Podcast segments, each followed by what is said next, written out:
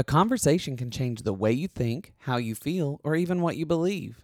So, no matter what the conversation's about, it's not for nothing.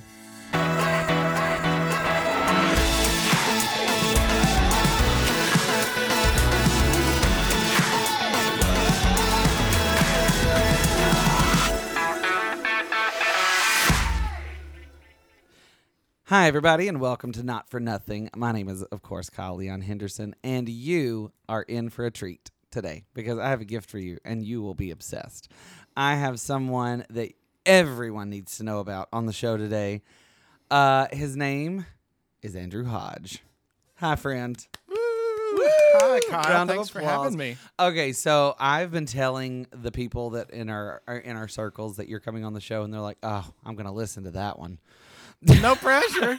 well, and also they don't listen to any of the others. Like now, that one I'm going to listen to. That's sweet. of you know, and you know, you bring in the you bring in the joy. Uh, I do have joy in my heart because when you and I we do our we have the sh- the, the the listeners know that I have a performative job that I do that's in the industry.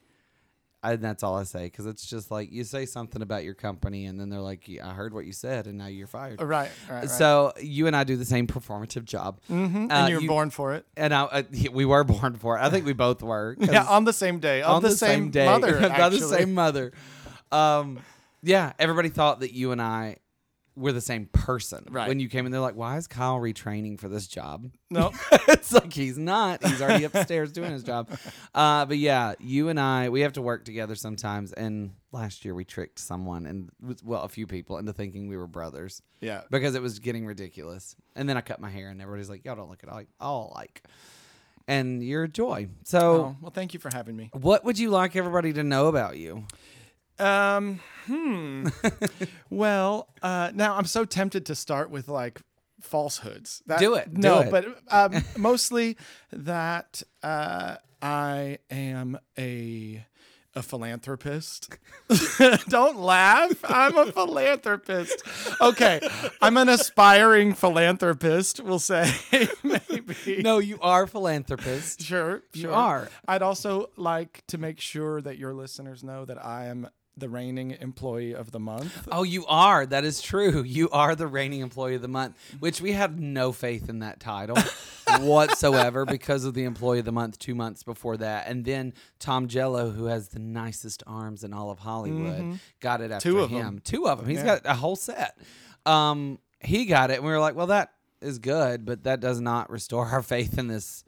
In this position, but then you got it, and we were like, "Now that is a position I will aspire to." Now the bar is I literally told this the higher ups. I was like, if that's your employee of the month, the guy two two months before you, I said, don't don't ever give it to me. Ah! I don't want that to be anything that I am associated with. But you're associated with him, and that's great. Yeah, I didn't tell him anything like that, and look at me now. But you are from Philadelphia. uh, not that I know of. I'm from New York, Oh, that's right. the East Coast. but no, doesn't your Uh, name badge? I do have some family in Pennsylvania. Your name badge says Pennsylvania, Lackawanna right? County area. Yeah. Okay, that's yeah. We have to yeah. Okay. I say that I do have family there. I put it on my badge because uh, I like The Office. A lot of people like The Office. It Oh, refers from- to The Office. It's Oh, where- but it's also true. Yeah, but it's from also there. true. Well, and yeah, you moved to Hollywood. I did indeed. What's your welcome to Hollywood? What's your dream? Thank you. Um, do you know I used to be an actor and I was a musical theater performer for Hmm. many years uh, in and out of New York. I toured That's uh, right. mostly in uh, like Broadway musicals uh, on the road, Mm-hmm. and and then COVID obviously shook things up for a lot of people, for everybody. I think it's fair to say. And Mm-hmm. I want to meet the one person who's like, was what like, was "What COVID? COVID?" What Yeah. was COVID? yeah. Um, and so yeah, so I was not one of those. I was in the majority, and things changed, and it happened right around when I was also kind of having a shift in my in my life and my goals, and Mm-hmm. and uh, so I found my way out here to California right when it was looking like time for me to transition and work on some writing and Yeah. try a different way of of telling stories and making people laugh and touching people. And so. yeah, you and I was just saying before we hit record. Um, this is on. This is on. Oh, this Oh, is a brother. show. We're on a show right now. This is happening. Uh, no, um, that's. I was just saying you inspire me because I everything that has been because I'm I sort of have the same story that I was performing. I did improv a lot. I did some musical theater, and then you just keep having success. Like you got to follow the success. Really, Sure. you got to stop knocking on the door that they're like we're not home, and go where you know people are going to invite you in. Uh, so that's kind of the same trajectory, but you're having a lot of success in writing right now. yeah, sort of manifesting it Mm-hmm. now, but um, but feeling really grateful to be doing what I'm doing. I and, love it. And kind of, I'm of two minds right now because I've always believed that you you have to sort of envision the you that you'd like to be down Mm-hmm. Yeah. the line, and then just live as if you're already that person. Mm-hmm. Um, but That's why this show rivals Oprah. I think so. yes. Well, I don't think that's the only reason. I think you you just you have what it takes. You've got charisma in droves. I do have a recorder. That You have is a what recorder, it takes. two microphones, two microphones. Yes. That's where it starts. But I think at the same time, it's important to uh, to remember that. Uh, you don't get if you don't ask, Right, And so exactly. And I'm on a journey of now putting it out there. well, um, if I do say so, if I may say, uh, you have had some. You put it out there, and your people are interested now. You've got a screenplay that's that's being looked at by people. You may say that. Like, okay, good, good. Good. I never know because uh, last episode, do you know Ro- Isaac Robinson Smith? Or a couple Yeah. episodes ago. Uh, yes, we've Yeah. met in passing. Yeah. Yes. He's he's got a job that no one can talk about. And, Right. And everybody in his real life knows knows all about it, but he's like, I can't say anything out loud in in, in official capacity. And I'm like, well, that thing, can we talk in code? You know, and it's all coded. Right. Uh, but this screenplay we can talk about. Yeah, we can talk about it uh, within reason. I'm very excited about it, and I'm very proud of it. And it's sort of the it's the second in a, a collection that are totally unrelated, but Yeah. two screenplays that I've got now, sort of in my trunk that I'm really excited to uh, to show people. Yeah. And this one, without sort of spoiling the the selling point or the hook, Mm-hmm. is uh, a musical, which was my uh, my my bread and butter for. Pardon my twisted tongue. There we go. There's a twisted tongue. It's this one's a musical that was my bread and butter for a while, so Yeah. it's a comfortable place for me to mm-hmm. uh, to write in.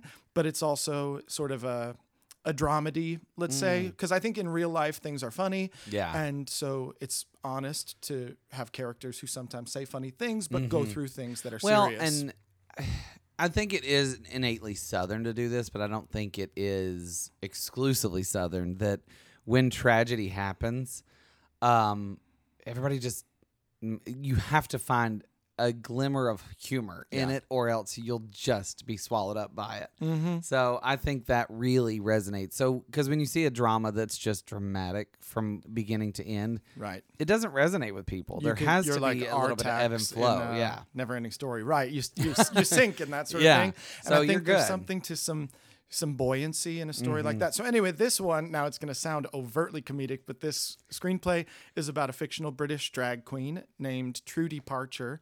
Uh, who's a well-known impersonator, and she sort of goes through an identity crisis, and it all takes place during COVID lockdown, which we all remember, Yeah. and that that really changed things for for all of us and the way we live. So I love that. yeah, so I'm excited to to get people in the room. We had a rehearsal, uh, uh, I will say, the other day that uh, that went really well and was a lot of fun, and Mm-hmm. just to make sure everybody in the cast felt comfortable pronouncing all the words and uh, sort of understood the tone and, Yeah. and felt like they were in a good place. Yeah, and, and you're having a reading soon. yeah, this and I've upcoming been week. invited. yes, I, ca- and I I'm wait. available. Oh, and I'm gonna hear it, and I can't wait. It's gonna be so good. Um, I also need everyone to know that you had set a goal for yourself last year, and I would say that you achieved it swimmingly. And that goal, do you even remember what I'm talking This is about? news to me. Yeah. you set a goal for yourself. You said you want to be the adult male version of Amelia Bedelia, and you do such a good job. That doesn't sound like me. No, that was me. Now I do remember that. Yeah. Um, yeah, that's sort of it, it comes That's where naturally your humor me. is. That's where that is so distinctly where your humor is sometimes. Yeah. Um, I still to this day I I play the one the moment. I call it the moment with Andrew Hodge in my head, and you know what moment I'm talking about. I think so. I think I know where During- this is going. During the Halloween season, mm-hmm. somebody came to our work and they said, Guys, you're never going to believe what I just saw. I just saw JoJo Siwa running a red light. And what did you say? I think it was something to the effect of like, "Oh, how'd she get that job?" every day I did a spit take when you said it. And literally, I wake up every morning with that in my head and I'm like, that son That's of a bitch. That's so funny that- That, son of a bitch. I mean, honestly, so I'm really grateful that that had such an impact on you because I, from time to time, forget that ever happened. But I think there is real excitement in life to be found from Yeah. just hearing words in a different way mm-hmm. and and turning a conversation on its head. I really love that. and you also you you immortalize moments in life through your through ringtones oh, I do that too. Yes. that are so insignificant but they become so important Uh huh. uh, for instance uh, in our in a break space that we use Mm-hmm. for our job the microwave is one of those new age microwaves that play you a little ditty when it's done and everybody panics when they hear your alarm go off because it's the microwave chime Yep. Yeah, I really like that one, especially now because I've also choreographed a dance to go with the microwave sound. Mm-hmm. So it's become sort of like the the microwave Yeah, and so cinematic universe. whenever but anybody is warming something in the microwave, you sprint to it so that you can do the dance as the microwave is or done. when I their when their um their tikka masala is done, I think it's time to clock in because I, I think it's my alarm. It's- I'm really doing myself no service. You really are. It's it's uh it's fun though. Now, while okay, so now I have a new goal or a, a sort of like Mm. um, self-inflicted catchphrase. it was the adult Amelia Bedelia. Mm-hmm. So now I'm doing this new thing where I want to uh, embody a one-man Barbenheimer because I've got these two screenplays that I'm really thrilled about, and one is like pink and it's about a, a British drag queen. Yeah. And then the other one is a true story and it's a drama about an American family and a British photojournalist during the Vietnam War. And so they couldn't be more opposite. Mm. Obviously, I hope that they both still feel truthful and that there's something Mm-hmm. buoyant and, and uplifting and touching about both. Yeah. But uh, but that's sort of what I'm going for now, having these two things that are sort of like a one-two punch. I love that. I I really love that. And what uh what brought what brought both of these stories out of your mind and your heart? You know, the first was uh, years ago, many years ago, when I lived in New York. I was visiting my nana, uh, who's no longer with us, but this is when she was living not far away f- uh, from the city. And I was in her basement looking through a, a, an old book, and it had iconic cover images from a, a particular publication, a magazine. And one of them just really struck me. I was just flipping through sort of passively, and this one image just really stood out to me. And um, so then I read a little bit about it, and the story I found really compelling. So then I thought at the time, because I was immersed in musical theater and working as a mm-hmm. musical theater actor in New York, that oh, there's a probably a musical here. I bet there's something that I can t- churn out of this. Mm-hmm. So I, I wrote little licks of melodies and things, and it just it turns out it wasn't a musical. and so then it it got shelved for years, Yeah. and I didn't touch it. I just kind of thought about it a lot, but then once in passing, I mentioned it to my mom, Yeah. She knew not the the protagonist, the main character, the photographer, because he had died before when she was in high school. Oh, but wow. she recognized his name because she went to school with his daughter in real life. And so I thought like, all right, well there's a sign I got to I got to dig this up again. There's got to be something here. Mm-hmm. Yeah. I found myself living in Hollywood years later and got to thinking, and this is when everything was shut down. And so all we really could do was just drive around with a notebook and sit under a tree. Mm-hmm. And so I did that with this story. And I thought, like, I just think it's a screenplay. And I think it's uh, ideally it's an epic, really exciting one that Mm-hmm. um, that could potentially touch a lot of people. So I, I started working on that. And then at the same time, without spoiling exactly the premise of my other story, uh, there was this somewhat iconic Instagram post, and it was very pop culture and of the moment during COVID lockdown, and it got me thinking about this imagined character. Mm-hmm. And truth be told, that character was sort of on a similar path to one that I'm on. Yeah. And so some songs that I had written and thought nothing of for a long time Mm-hmm. made a lot of sense for that character storyline. Yeah. And so then I started putting the pieces together and it started looking funny. And then it started looking sincere. And so I just kind of kept Mm-hmm. chiseling away at that. And so now I've got these two uh, sort of antithetical things that I'm equally really passionate about. and that's fantastic. But you you have a brain that just should be examined by science. Hopefully not anytime soon. Not anytime soon. No, no. You're you're you're healthy. You're vibrant. Right. Yeah. Um, drink your Metamucil. No, I'm kidding. Yeah. Drink your juice, Shelby. drink the juice, Shelby.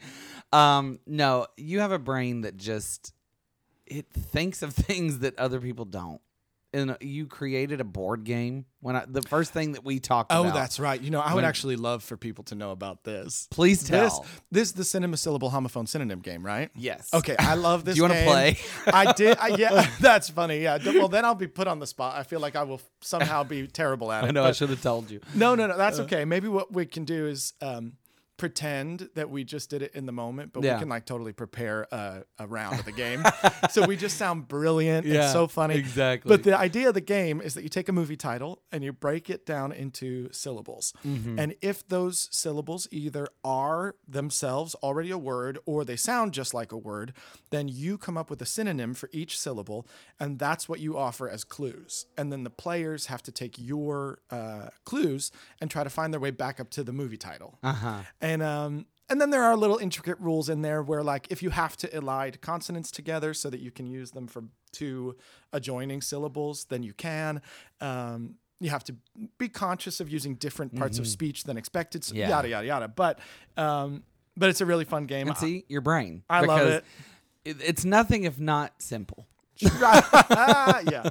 This And game. I think it's also I like that it's um let's say cinephilic. Is that how you would sort of use that word? You know, It's, I would have um, thought it was a real word until you second guessed yourself. There you go. Well, I, well then we'll edit the, the second guessing yeah, out. well, it's fine. Yeah, it's, uh, for people who like movies. I th- yeah, it, it really is, and and that's that's our whole world. Yeah. that we, you know, because we. It, it's funny because Hollywood's not a small town, but it's a big city full of many small towns. Right. In the way that we just all seem to run in the same circles, and Sometimes everybody. I think that's uh, that can be anywhere really, or Mm-hmm. I've in my experience that has happened anywhere because I think uh, it's not so much about proximity, but Mm-hmm. it can be about uh, sharing a vibration. yeah. And if you're on a similar path to somebody or uh, to a collective group of people, Mm-hmm. you see each other. I think there's, I really fixate on a lot of sort of phenomena Mm-hmm. like the Baader Meinhof phenomenon, where if something is introduced to you, then it appears to be all around you Yeah. suddenly. And so I think if you're on the same wavelength, you start to run into the right crowd, and, and uh, it Mm-hmm. I feels agree. like a small and town. that's why I had you here today because I need to get on your vibration a little more. let's do it. I do. I need to do that. Um, but because you lived in New York City, when did you live there? It was for the better part of like 12 years, but Mm-hmm. uh, a good chunk of 10 years, not long after high school. So uh, Yeah. up until about three years ago, I lived in So New we York. were there the the entire time I was there. You were there as well, and we never saw each Well, other. Well, there you have it. We weren't yet on the same yeah, frequency. we were not in the same frequency, and now but we're approaching it we're now. we're here. We're getting Yeah. there, you know. But um, but you never did any kind of improv or anything in the city. That was sort of my moan, Well, my main. yeah. I mean, my- main success was done was found in improv, Totally. musical improv. Mine in was New York. musical improv was my nightmare. Honestly, I did one musical improv like uh, uh, crowd participation night at some somewhere. A friend Mm-hmm. Yeah. got me out of the house and convinced me, and um, and had like a modicum of success where I felt like, oh, this isn't frightening. Maybe I could do this Mm-hmm. and have fun doing this. Um, and I rhymed something with something on the spot and I felt really good about myself. But truthfully, musical improv for years was something that really terrified me. Yeah. I really thrive on the appearance of uh, shooting from the hip, Yeah. but actually having rehearsed. Which you know, and we this happens all the time when you watch a TV show that's a fantastic comedy. Everybody's like, "Oh, I bet that was improv." I'm like, or they're really good. Maybe that's just great writing mixed with great actors. Right. that's it's it's all supposed to feel like it's right out of your head. Exactly. Um, but I find that actual gifted musicians hate musical improv. It's like, ah, and I'm someone. I concur. Yeah, no, you're great. You're a fantastic musician, and I'm someone who literally, m- my beloved codename Robert, always. When we're talking about people who can sing, like if we're like, "Do y'all sing? Do you sing?" and he goes, "Kyle's got a great voice. He just needs to know how to control it." Sure. I'm like that's code for it's fine. Um, yeah. And I can stay in key, Sure. but I don't. I'm starting to start to get into reading, sight reading music, and you know, Oh, and, and I'm not trying to become Beethoven, But there are those. I- I mean, but she. I know she listens. If if you're listening, comment below. I think Barbra Streisand doesn't read music. you know. I, so it's it's like it, everybody's on their own journey. there you go. And yes, thank you for listening, Barbra. You've been a long time listener, first Friend of time the pod. Yeah. friend, fr- friend of the pod, Barbra Streisand. Um, but that's the thing. I like I. It was a moment for me in New York City when. Yeah. I started my journey on uh, in musical improv because it was a drop in. Like it was like you could sign up, put your name in the fishbowl, and all, everybody that I did improv with, we were there because we were with the Magnet Theater in New York. I don't Of know if you knew the Magnet Theater I- much. I can't swear, but I think that's the one I did one time. it probably Yeah. was. Um, Like- over on uh, Eighth Street or Yeah, Eighth Avenue. Eighth Ave, like Midtown West. Yeah, Yeah. yeah, Right. It was literally yeah, just Midtown West. Um, but I did it, and we all signed up because we were taking classes and we were performing and all that at the Magnet. And everybody that came with us that night that was in my class, they got called up on stage, and I just never got called up. They didn't pick my name out of the fishbowl, and they were like, "We're gonna, we've got one more person." And uh, this one you will do with the host, who was like she was like an opera singer. She was fantastic. Yeah. And I mean, it was just her talent was. I was like, oh god, and I was like, and I, and you know, you know that moment where you're like, it's gonna be me. I'm gonna have to do. Th- I'm gonna have to do this. And I don't, you know, I was, I would have bet everything I had. I was like, they're about to pick my name out of that bowl, and they did. And I was like, yep, there we go. And everybody was like, oh my god. And nobody had ever heard me sing. And then I got up on stage and for whatever reason, it just fell into gospel. Yeah. The the the house band was playing, and I, it just went very gospely. And and when I started singing, it, everybody just kind of gasped because they, I guess, because they didn't think that I could do anything like that. And after that, people from the school was like, "Are you on the musical improv track?" And I'm like, "No," and they're like, "You are now." Oh wow. because that was phenomenal. And they were like, "You've never done musical improv?" I was like, "No, I just I sang in church." And Right. I Well, went that's to, why. I went to a very conservative church where they didn't do musical instruments, so we all sang a cappella. So, and I, also I was the best singer at that church, so Yeah. I had to help bring everybody. I was better than the song leader. So I was like, "Let me show you where the key is." I got this. Roger. Let me let me show you where the key is. And I, you know, I hate to say it, but if he's listening, which he won't, um, do better. Sure. But because he's still the song leader at Is my mom's he? church. Yeah. Oh, see, Um, I think that's cool because it's like sometimes I think, not that I believe myself to be an intellectual, Yeah. but I think people who think a lot tend to imagine that they already know the answer and that it's just a matter of planning and then executing the Mm-hmm. Yeah. plan. But sometimes it's just that chance well, thing. you've watched me live amongst us. Right. Most of the time, I'm shooting from the hip, and it works out okay. Yeah. you know, Well, I think that that can be really liberating. it, it really is. it seems like that would be frightening that you don't know what to expect but Mm-hmm. the truth is when something like that happens and not only is everything okay but Yeah. you actually come out better on the other end that's Uh-huh. reassuring Well, and I I am finding for me the trouble is now getting where you are because you are an intellectual, which I do fancy myself an intellectual. Mm. I don't know if you've heard, but I have a history degree. oh is that so Karen always makes fun of me. She's like, "Why are we doing this?" And I said, "Because I have a history degree." i don't know i've never been terribly interested in history it's a Really? thing of the past See, there you are. No. But um, but I'm trying to get. So I have the the intellectual mindset to be curious, but you have the notion to put it down on paper, plan it out, and get it to it, and that's where I'm having to like. That's outside of my wheelhouse, so I'm trying to make a better practice of You of know- putting it down and really putting like giving it making it something that someone can take and use rather Yeah. than just the performance because it's think the that- writing And that that to me, to be totally honest, I think when I if I really examine where that came from Mm-hmm. and the the get up and go, the the the firecracker under me to do Yeah. that, honestly, is a fear of dying.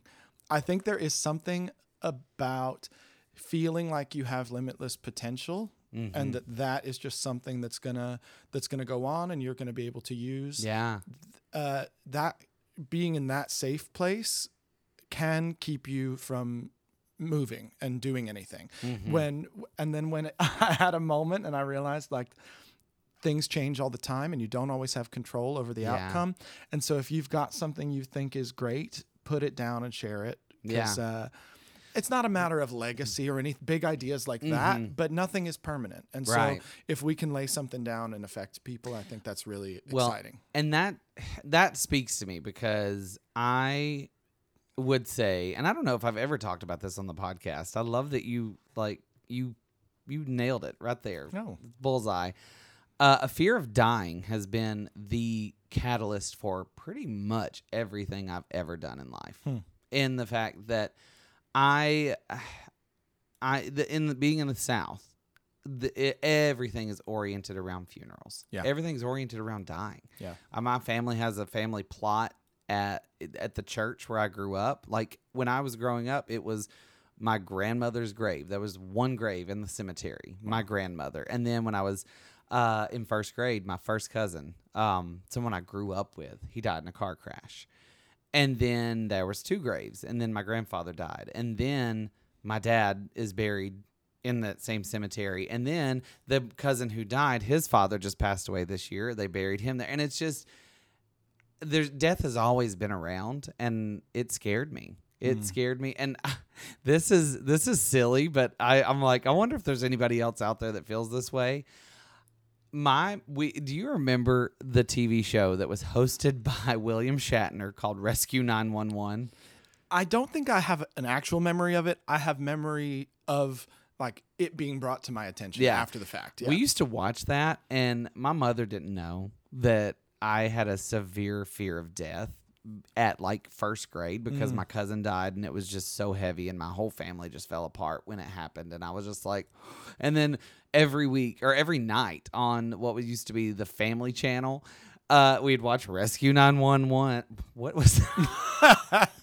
Did I just have a stroke? Every night we'd watch Rescue 911 and there would be William Shatner and he's like, "When you have to cross the railroad tracks but your car stalls, it's bad." And then they do a whole a whole reenactment of that whole thing. And I'm just watching people almost dying. And every once in a while they would die Right. on the show. And I'm just like and I would sit there every night and pray and hope that these people would not die. And they were actor reenti you know so that really hit on it. And I have my journal here I've been Do you know? journaling I didn't know uh, that the pen. This is for for the for the listeners out there who can't see what just happened. Kyle picked up his journal and there's a pen on top of it, and I didn't realize it was attached. So when the pen didn't fly off the journal, that was thrilling for me. I know this is not a visual medium, but wowee. Well, the point of me doing this witchcraft where the pen stays is I've been journaling since I was 16. I've you kept must a be journal. exhausted. That's why my left arm is so much Yeah, bigger than my right. I'm jacked. But that's that coming all the way back around to your point. That's that sort of hits on the nail for me too. But it's interesting too that we're similar age, Mm-hmm. and that's where we're really seeing something being blossomed. Right. Uh, that's really blossoming in that that it's it, it gets to that point. and I think it's nice for it to feel fun and exciting, and it does Mm-hmm. feel that way. I'm really, um, I'm Still thinking the about the pen pen. is too funny. um, where all right, so quickly to get off the point is that I am excited to be sharing things with people and making people laugh, but it also does feel at this point in life like there is an imperative to it Mm-hmm. that um, it's that hopefully it's it's far in the future Yeah. that the way way way way over there at the horizon but that there is a limited amount of time Uh-huh. to do everything you're capable of Yeah. and so better start yesterday you know Yeah, and that's and that's me too. That's why we were talking about earlier before we started the show. I'm doing yoga and I'm like trying my damnedest to stay in yoga because w- I'll walk around all day and then my hip just hurts and I'm like, am I gonna? I'm I'm starting to catastrophize mm. everything. I'm like, do I need a hip replacement? I'm only 36, right and then also like. Yeah, I mean, I'm just like I'm going to. do- We're talking. Do you do you talk about doctors a lot now in your life? Y- yeah i find that I- that comes up I'm like, I've got to get a, I've got to get a colonoscopy now. uh, right like, right. I'm, so it's yeah, I I, I feel that point that Mm-hmm. limited time, but and I think that you know obviously there's a there's a hope to hey there's a hope that you'll uh, you'll say something that's meaningful in that in the time that you're Mm-hmm.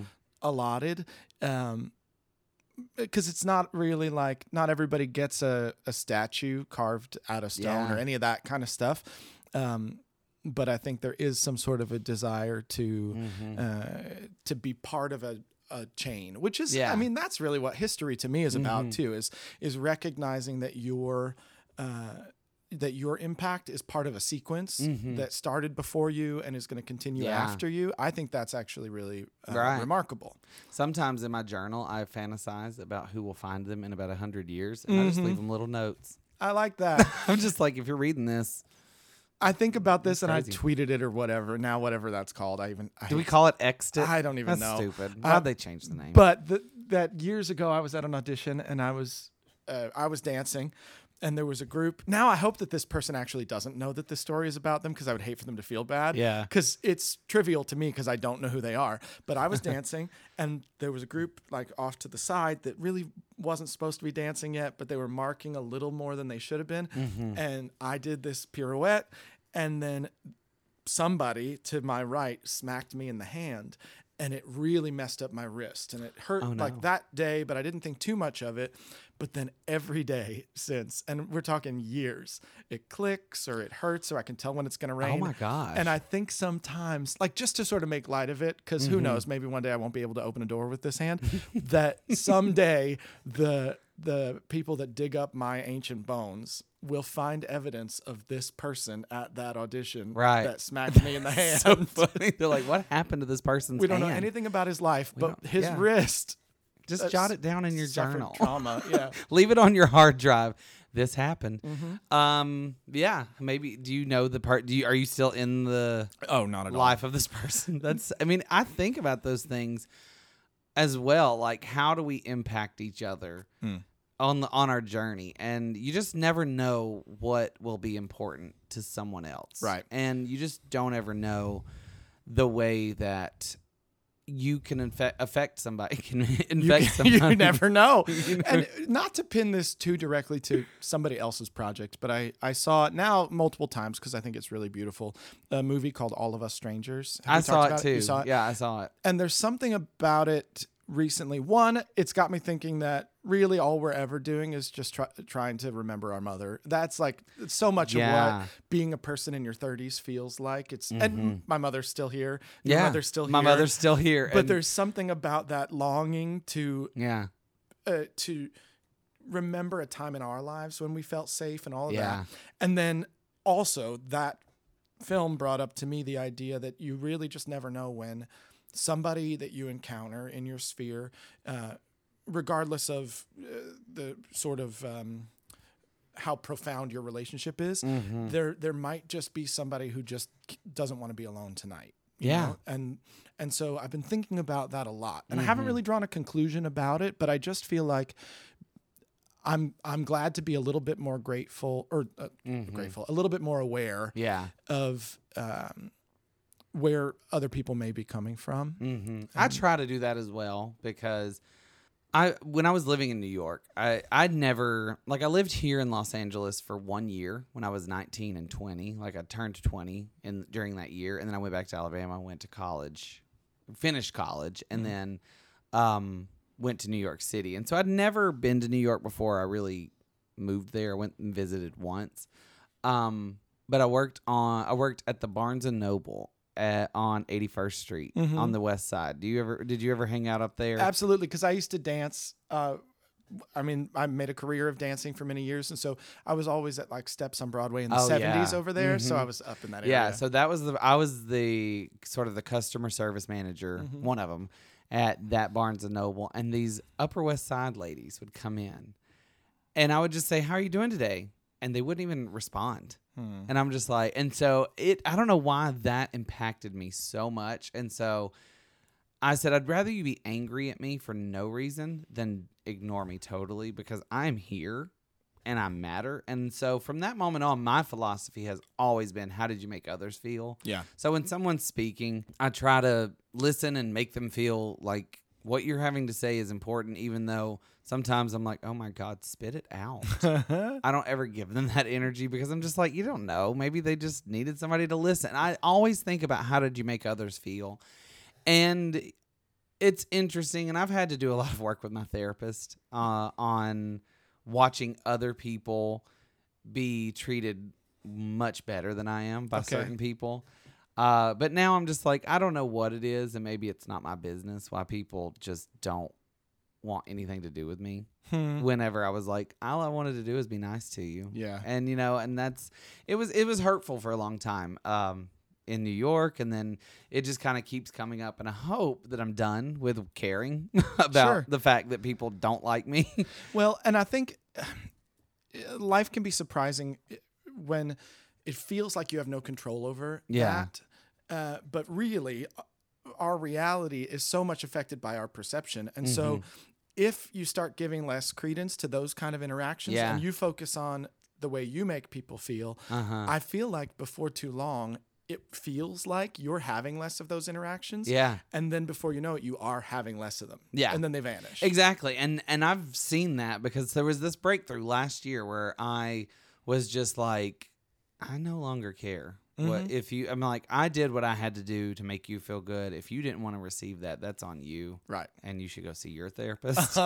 um and I saw the shift where people were like um they were they were noticing that I no longer was like giving them of giving of myself to them and I'm like, "Well, you didn't want it." Right. you know you didn't want it if you want it you gotta you gotta take it when i'm giving it Sure. if that's what you want but that's and so i'm i'm really focused in for myself on uh just yeah making my world footprint smaller and working Mm. on the art and focusing on the people. My therapist and i we talk about seeking those who are seeking me. I like that a lot. like you know you know you know and everybody knows what that means. Like if you if i'm seeking you and you don't seek me back I'm like good luck. Mhm. goodbye.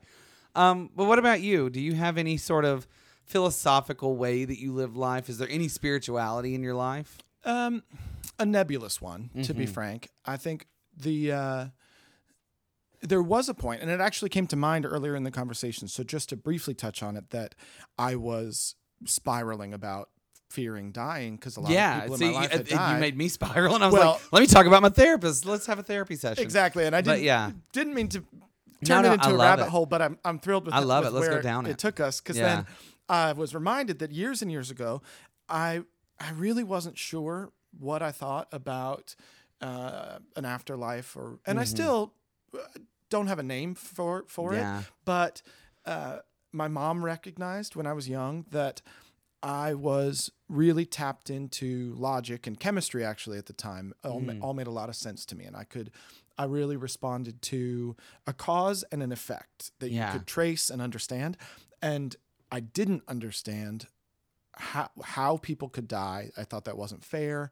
And then what happens when they do? Mm-hmm. And my mom recognized, like, I've got this kid whose brain works a certain way.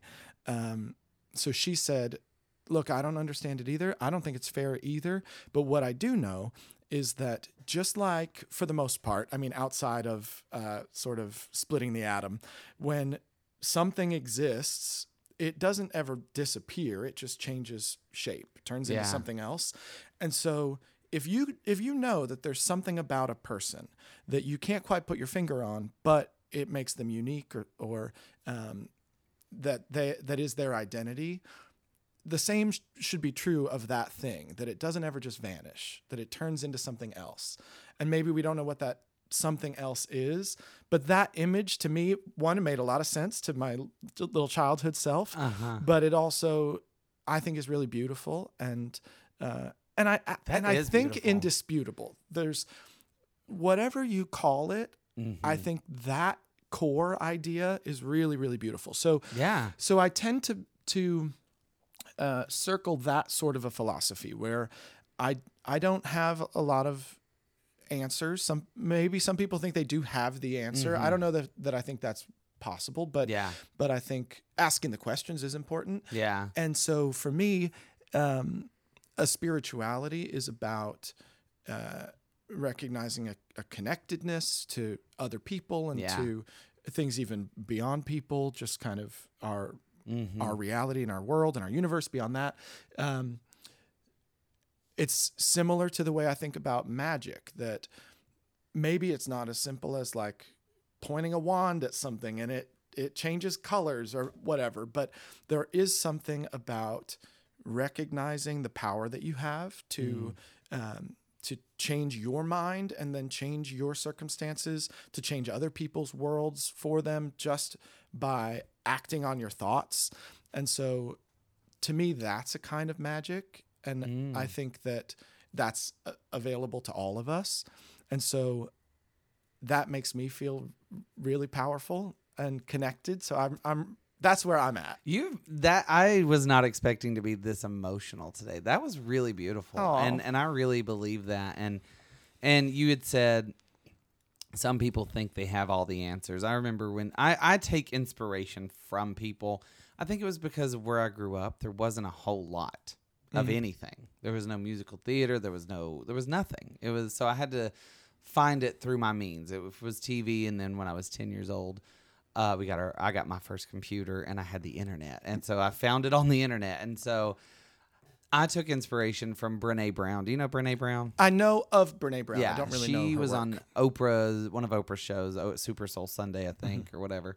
And she was saying about faith. She said, "If you have all the answers as a religious person, do not ever call what you do faith. Mm-hmm. Faith is mystery, and uh, mystery and what was she said? Mystery and also something like just." Letting it giving it over to the mystery of it all. Sure. She's like if there's no mystery in it, you've got all the answers. Don't call what you do faith. There Mm-hmm. has to be faith and uncertainty. That's what it was. Uh, mystery and uncertainty comes along with faith.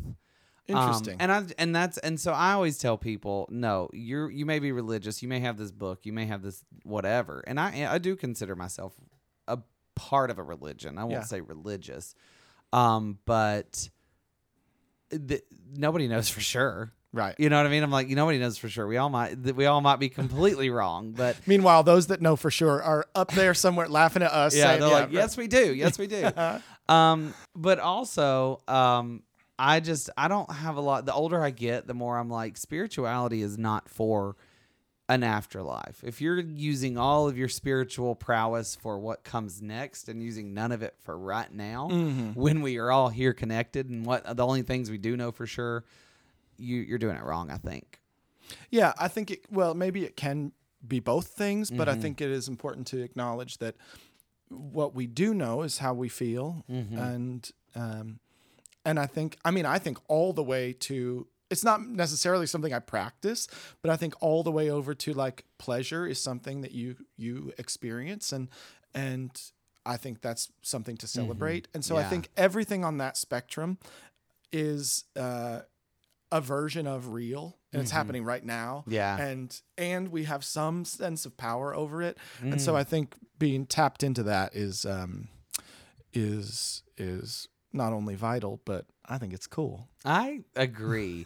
um, so I, I sort of use the tagline for this show. I say a conversation can change the way you think, how you feel, or even what you believe. So in the space of who you are and what you're doing now in your life, writing and really creating and and getting some success with that and getting people interested in what you're doing. Mm. How does that make you feel?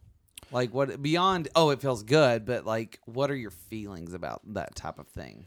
Uh, I feel honestly part of it is about this experience, recording a conversation like this. Mhm. I I had felt uh, some trepidation about this exchange because Mhm. conversation with you is always very easy, but yeah. something about uh, putting it on um, on wax, as Yeah. it were, and and sending it out, you know, into the airwaves was frightening to me. But I think uh, doing this, having a lot of fun doing this, I, I, Mhm. I'll say, um, has been really enlightening. That it, it can be an exciting process, and it can also. That sounded so southern. I'm not. I'm not southern, but you it does do- happen. You, when we're together, it I even forget you're not southern. Uh-huh. I, think, oh my god, he's southern, but you're not. But you because I said, I, and I was trying to remember what they were today. I said a couple of things. What my, I think the first one that that um, like put me on the board was it's like flicking uh, flicking crickets off a log. because I have so many southern idioms, and you're like, I bet we could just make these up. And then you you said it's like flicking crickets off a log. yeah. What was the other day? Somebody it was somebody's birthday, and I was like, "Is it your birthday?" And you said no, and I said, "Not mine neither." he said not mine neither, and I was like, that's very southern. Um, but but no, I'm But not anyway, actually yeah. Southern. But I think um, that and it wasn't my intention to make Yeah. this uh, the philosophy of this conversation be sort of cyclical and talk about itself. Mhm. But uh, this has been liberating too. Just having this conversation and and feeling like it's it can be the beginning of doing more things like Mhm. this, and that there's so much more to gain Yeah. than there is to lose from doing this kind of thing yeah. um, because I think ultimately both of us hope to be in a position where we're having talks like this fairly frequently and Mhm. sharing the things that we're working on and yeah. and uh, and ho- and I think about fairly often the uh, what it would be to have and whether I would be all right with having a um, there are there can be a hundred people in the room and 99 of them don't believe in you but one does Yeah. like a thing you say over and over and because Mhm. now everything is recorded Yeah. people on youtube find it and make a super cut and then you look like this parrot and and so that kind of scared me Yeah. but i think there uh, that it, it can be a lot of fun to just kind of Mhm. explore new ways to tell stories And from my perspective, because I like that it's kind of going cyclical and talking about itself. Mhm. Because in 2015, I started what became this show, uh, and it was it had some stops and starts along the way. And uh, in the beginning, it was just something for me. I was feeling so frustrated at that moment in my life in New York City when I was just like, I'm not working on anything. I just need to create something to hold myself accountable to right and it was this show and uh, i'd happened to start the show and then very very quickly after the show started i visited alabama and i took the equipment that, to go record and i was like wouldn't it be fun if i had my family on this podcast and i recorded an episode with my mom and dad and it's still in this feed and and you're i mean i hope that you're already grateful for that but you're Uh-huh. gonna be so grateful that that's I'm finding gratitude, and it, it's interesting new ways to find gratitude because I met Robert. Again, I just I'll I'll always snicker at the stupid code name. I met Robert. the and- brilliant thing would be if his name just was robert and the code name is robert to really throw everybody off the set exactly. um, I met him, and I'd, I'd started dating him after Dad died. Mhm. And when we started dating, he's like, "Oh, you have a podcast," and I was like, "Yeah, it's just this little thing." But he got very emotional listening to that episode with Dad because he's like, "I felt like I was sitting there because it was at my childhood yeah kitchen table that we were sitting talking and he goes i felt like i was at that kitchen table with you and before i could um before i could take robert back to alabama to see where i grew up my mom's house burned down Mhm. my childhood home and the only part that was absolutely destroyed was the table where we recorded that Yeah. podcast and then now you're feeling this way about this conversation and i'm like it was just something that was stupid that i was just like i'm gonna hold myself accountable to it but my family came on after my dad died my mom did my sister did and we talked about what it was like to have grief living so heavily in our lives. And people were reaching out to me and they said, and it was during COVID, and it wasn't, he didn't die of COVID, but just simultaneously. And Mm-hmm.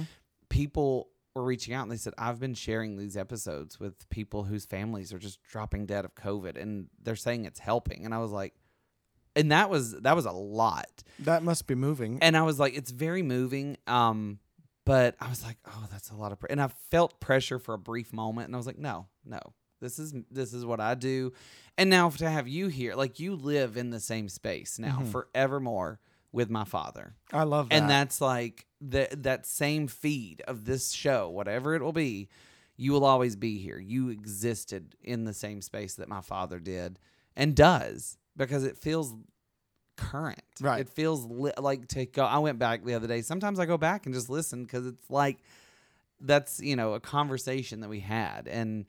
He and if you, I, I'd, I'd love to for to share it with you at some point. I would point love to, yeah. because you'll see that my father, the way he says things and does things, as gay and cosmopolitan as I try to be, sometimes I'm like, he's there. This Right. this country bumpkin is living right in here in me, and I started saying things like him only after he died.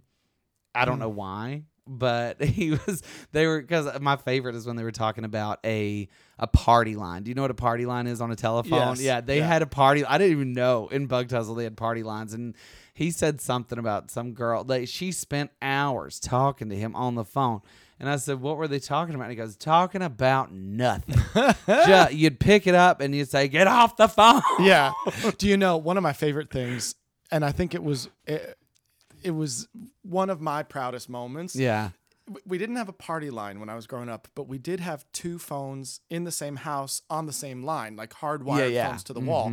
And so and my mom knows this now, but and I really wasn't up to anything. I was such a little like goody two shoes and did my homework and all that. But um, this one night, I knew I wasn't going to be home in time for my curfew, which wasn't terribly strict, but we just didn't stay out all night. Yeah. And so I knew that we had two phones in the house. And what would normally happen is if everybody was home, there was a phone downstairs and then one upstairs, like by my room. Yeah. So if the house got a phone call, two people would answer the phone. Yeah. And then whichever one the call was for would say, like, oh, no, that's all right, mom. I got it. Yeah. And then she would hang up downstairs.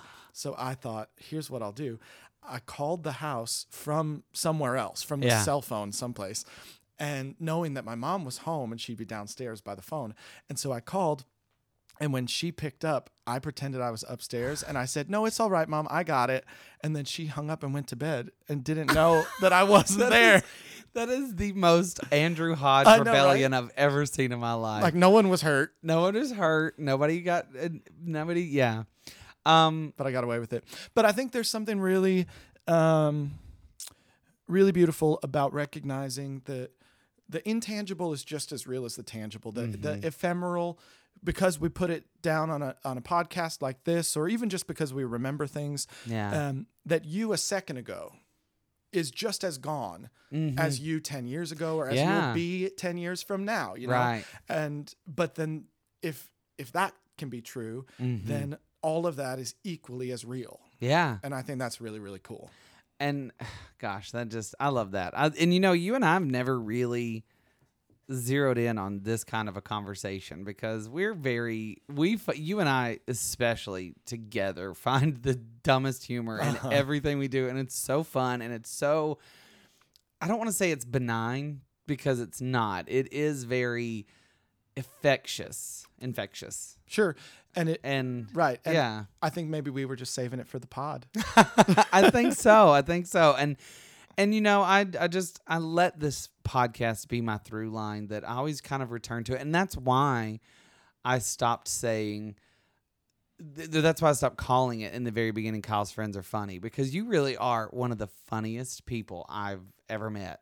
Because you. your brain is so, and I keep saying, and it feels so clinical to be like your brain. You got a good brain. You got a big old brain.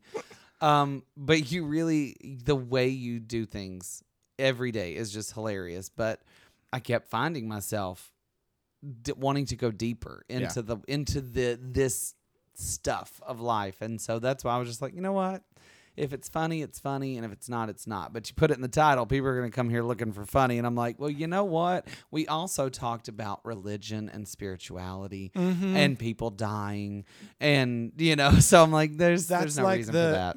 Kyle's friends are funny being the title of the show doesn't necessarily say that that's what you'll find here. It just is a statement. Yeah. It's like when I used to think I still I mean still think about it and I'm thinking about it right now. I'm about to say it. That when I'm at, you know when you're at a bar and there's a sign behind the bar that says uh, drinking alcoholic beverages during pregnancy can cause birth defects while that is true, it doesn't say explicitly that it can cause birth defects if you drink alcoholic beverages during your pregnancy. Because it's always during pregnancy. Right. Someone's always pregnant. Like, I can't drink because she's, She's pregnant. pregnant. She's pregnant. I don't want to cause any birth defects. it's during pregnancy. and then you go on the crusade to stop everyone from drinking, and that's how Until we get nobody's pregnant, right. Until nobody's pregnant. Which that in and of itself, we could talk about that for hours. Uh-huh. The world needs less pregnant people. Right. So I can finally take the edge I'm off. oh my gosh. Well, this has been just delightful. Thank you. I- Likewise. I, had a blast. Really love it. doing Will you this. come back and do it again? Yeah, absolutely. This wasn't scary at all. In fact, I think we should press record and do it for real. You we yeah. Oh shoot. we, Oh, we haven't been recording the it. whole time. Well, I think I remember everything we said. We'll say it all again.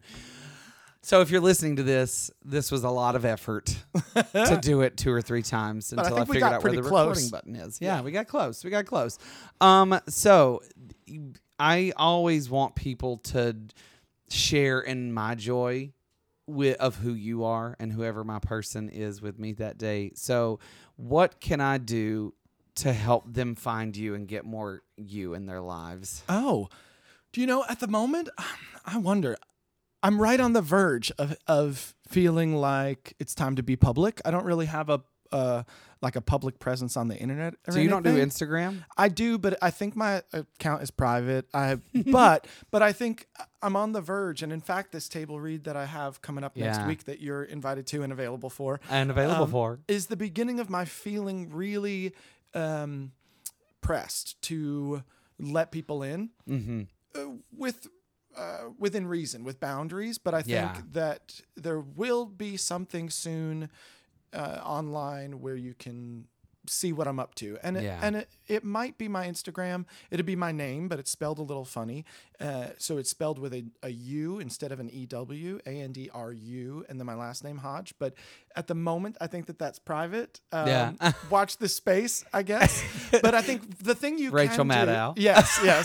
I think the thing you, Kyle, can do most immediately, uh, if you're available still uh, next week for the table read, is come and enjoy. Yeah. Uh, because that's going to be, and even though that's in person, that's going to be a major first step toward. Yeah. uh, I don't know if you've noticed. Again, we are on parallel trajectories because I was never private, but I never did anything on Instagram. Mm-hmm. And so since the beginning of the year, I've been trying to add to my stories and like let people in a little bit and, you know, just very tame ways. I don't know if you've been seeing my stories, but it's just me growing orchids. Mm-hmm. Yeah, Like a little old lady. But it that brings you joy. And Andrew Zuddy was like, I could see you just sitting in a garden for the rest of your life. And I'm Oh. like, well, good God. right. Well, here, I thought that sounds great. I know. I'm just like, is that what people think of me? I love it though. Yeah. Me gardening and me doing my thing. Mm-hmm. Um, but yeah, so stay tuned for some deeper access to Andrew Hodge. He'll come back as soon as your Instagram is public. I'll Right. have you on. That sounds great. and if you want to follow me on Instagram, follow me at Kyle L. Henderson, and you can see some nice orchids. And I do brag because they say orchids are only supposed to bloom once a year. I'm on my second bloom this year, and I rub it in everybody's face because I didn't know I had a green thumb. wow. I probably should get that checked out. yeah.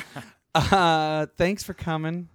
You're the best. Do you know for a second I forgot you were talking to me when you said thanks for coming? I thought that was like for them out there, and I was waiting like uh, for you to address me then, and it just got so quiet for a second, and then I realized, oh no, he that's yeah, you. Uh, thanks for You- coming to the show. You know what? You're welcome.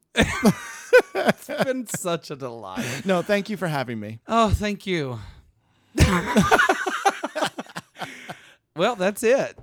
Let's let's call it a day. Let's Let's let's go let's go do something fun. Indeed.